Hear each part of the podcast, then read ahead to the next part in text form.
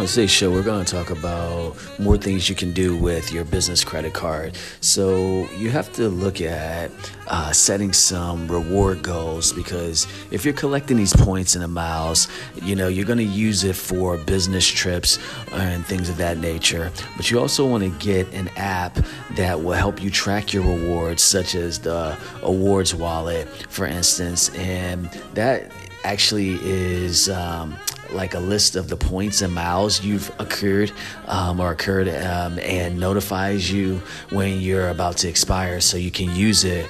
Um, then you also want to go ahead and make sure that you get your employees um, to become authorized users on these business cards because that again helps you to increase your limit as well as your spending.